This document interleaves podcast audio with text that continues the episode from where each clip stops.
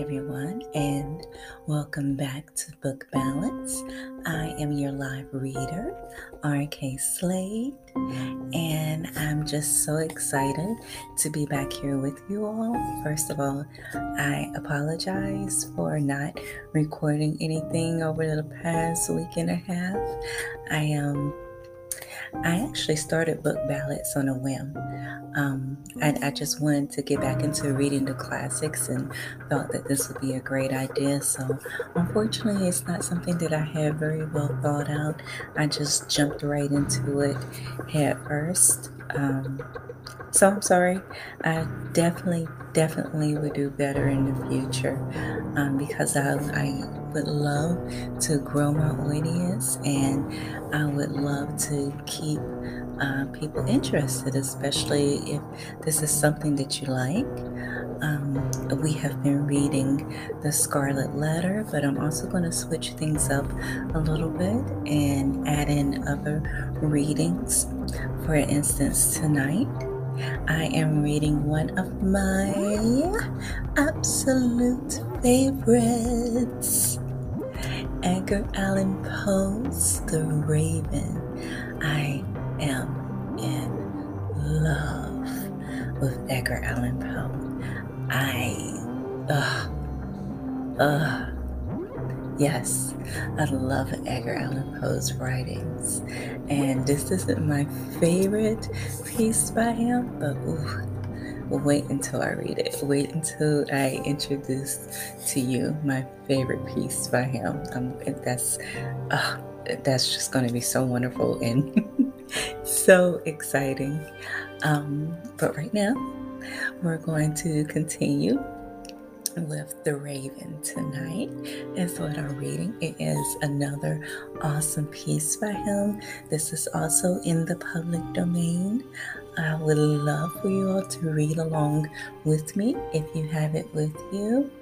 Um, so you can easily just go online and download or just Google The Raven and uh, Edgar Allan Poe's piece will pop up for you as I mentioned before, excuse my little southern twang on things. I am not a professional um, enunciator or speech person or anything like that. I am just someone who loves to read, who loves words.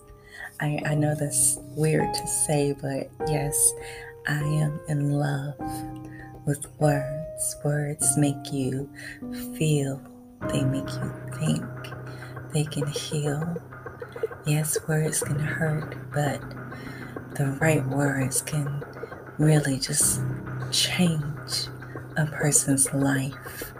So, without further ado, we're going to go ahead and get into this poem by Edgar Allan Poe. And uh, just to let you know, I was actually inspired by James Earl Jones reading. Oof, everyone knows that Mr. James Earl Jones has a beautiful, beautiful, beautiful voice. And I heard him uh, read The Raven. And I was like, oh my God, I want to do it. I want to do it. I want to do it. I want to do it. I was so inspired by him. So, I hope you enjoy this as we get started. Okay. The Raven by Edgar Allan Poe. Once upon a midnight dreary, while I pondered, weak and weary, over many a quaint and curious volume of forgotten lore. While I nodded, nearly napping, suddenly there came a tapping, as of someone gently rapping, rapping at my chamber door. Tis some visitor, I muttered tapping at my chamber door. Only this and nothing more. Ah, Distinctly, I remember it was the bleak December, and each separate dying ember wrought its ghost upon the floor. Eagerly I wished the morrow, vainly I had sought to borrow from my books surcease of sorrow, sorrow for the lost Lenore, for the rare and radiant maiden whom the angels name Lenore, nameless here forevermore. And the silken, sad, uncertain rustling of each purple curtain thrilled me, filled me with fantastic terrors never felt before, so that now to still the beating of my heart, I stood repeating, "'Tis some visitor entreating entrance at my chamber door. Some late visitor entreating entrance at my chamber door. This is it, and nothing more. Presently, my soul grew stronger, hesitating, then no longer. Sir, said I, or Madam, truly your forgiveness I implore. But the fact is, I was napping, and so gently you came rapping, and so faintly you came tapping, tapping at my chamber door. That I scarce was sure I heard you. Here I opened wide the door. Darkness there and nothing more. Deep into that darkness peering, long I stood there wondering, fearing, doubting, dreaming dreams no mortal ever dared to dream before. But the silence was unbroken, and the stillness gave no token, and the only word there spoken was the whispered word, Lenore. This I whispered, and an echo murmured back the word, Lenore. Merely this, and nothing more. Back into the chamber churning, all my soul within me burning. Soon again I heard a tapping, somewhat louder than before. Surely, said I, surely that is something at my window lattice. Let me see then what thereat is, and this mystery explore. Let my heart be still a moment, and this mystery explore. Tis the wind, and nothing more. Open here, I flung the shutter, when, with many a flirt and flutter, in there stepped a stately raven of the saintly days of yore. Not the least obeisance made he, not a minute stopped or stayed he, but with mien of lord or lady, perched above my chamber door perched above a bust of Pallas, just above my chamber door, perched and set, and nothing more. Then this ebony bird beguiling my sad fancy into smiling by the grave and stern decorum of a countenance it wore. Though thy crest be shorn and shaven, thou, I said, art sure no craven, ghastly grim, an ancient raven, wandering from the nightly shore. Tell me what thy lordly name is on the night's Plutonian shore. Quoth the raven, nevermore. Much I marveled this ungainly fowl to hear discourse so plainly Though its answer little meaning, little relevancy bore. For we cannot help agreeing that no living human being ever yet was blessed with seeing bird above his chamber door, bird or beast upon the sculptured bust above his chamber door, with such a name as nevermore. But the raven, sitting lonely on the pleasant bus, spoke only that one word, as if his soul in that one word he did outpour. Nothing farther than he uttered, not a feather, then he fluttered, till I scarcely more than muttered. Other friends have flown before. On the morrow he will leave me, as my hopes have flown before. Then a bird said, Nevermore.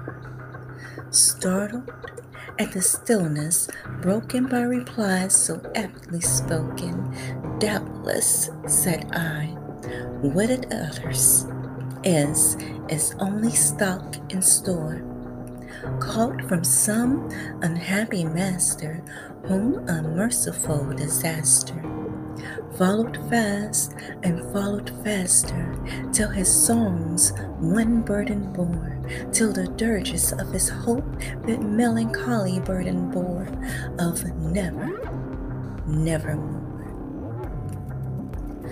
but the raven still beguiling all my fancy into smiling straight I wheeled a cushioned seat in front of the bird, and bust and door. Then upon the velvet sinking, I betook myself to linking fancy into fancy, thinking what this ominous bird of yore. What this grim, ungainly, ghastly, gaunt, and ominous bird of yore meant in croaking, nevermore. This I sat, engaged in guessing, but no syllable expressing to the fowl whose fiery eyes now burned into my bosom's core. This and more I sat divining, with my head at ease reclining on the cushion's velvet lining, that the lamp light gloated over, but whose velvet violet lining, with the lamp light gloating over, she shall press, ah, never more. Then, methought, the air grew denser, perfumed from an unseen censer swung by seraphim whose footfalls tinkled on the tufted floor.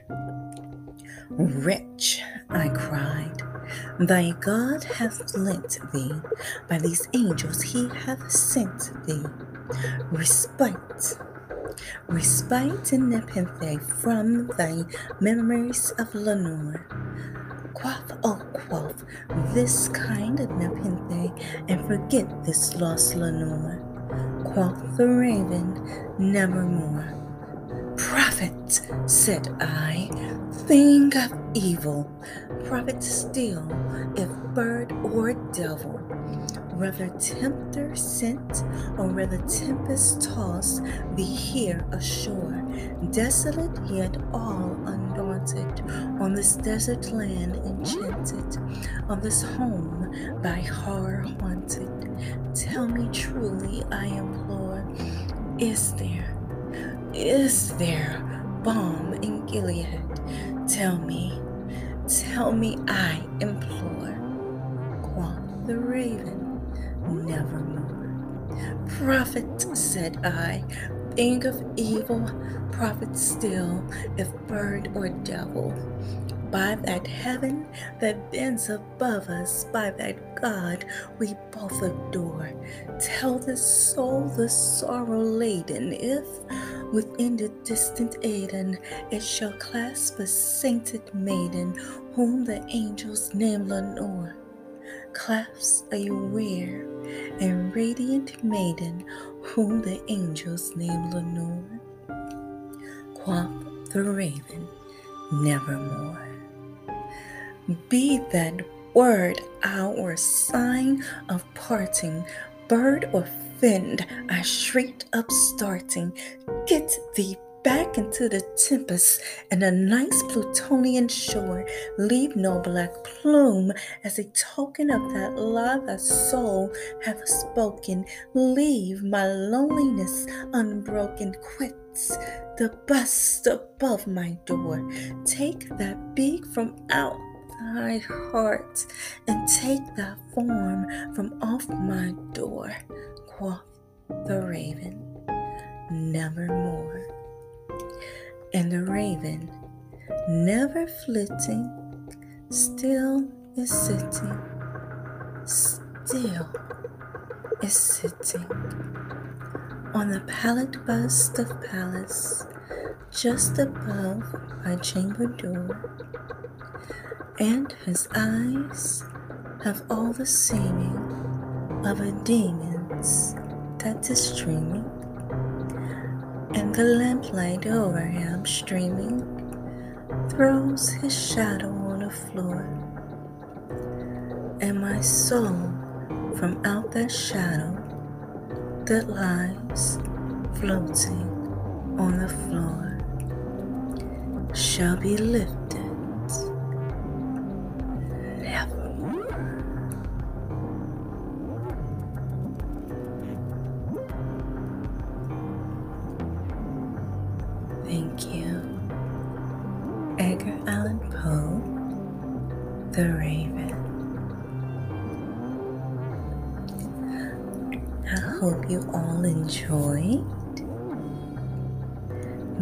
this live reading.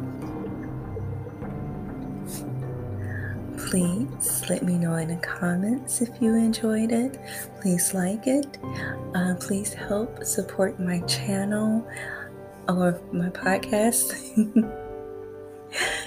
um, feel free to leave a monet- monetary donation um, if you to show your appreciation for it so that I may continue to read.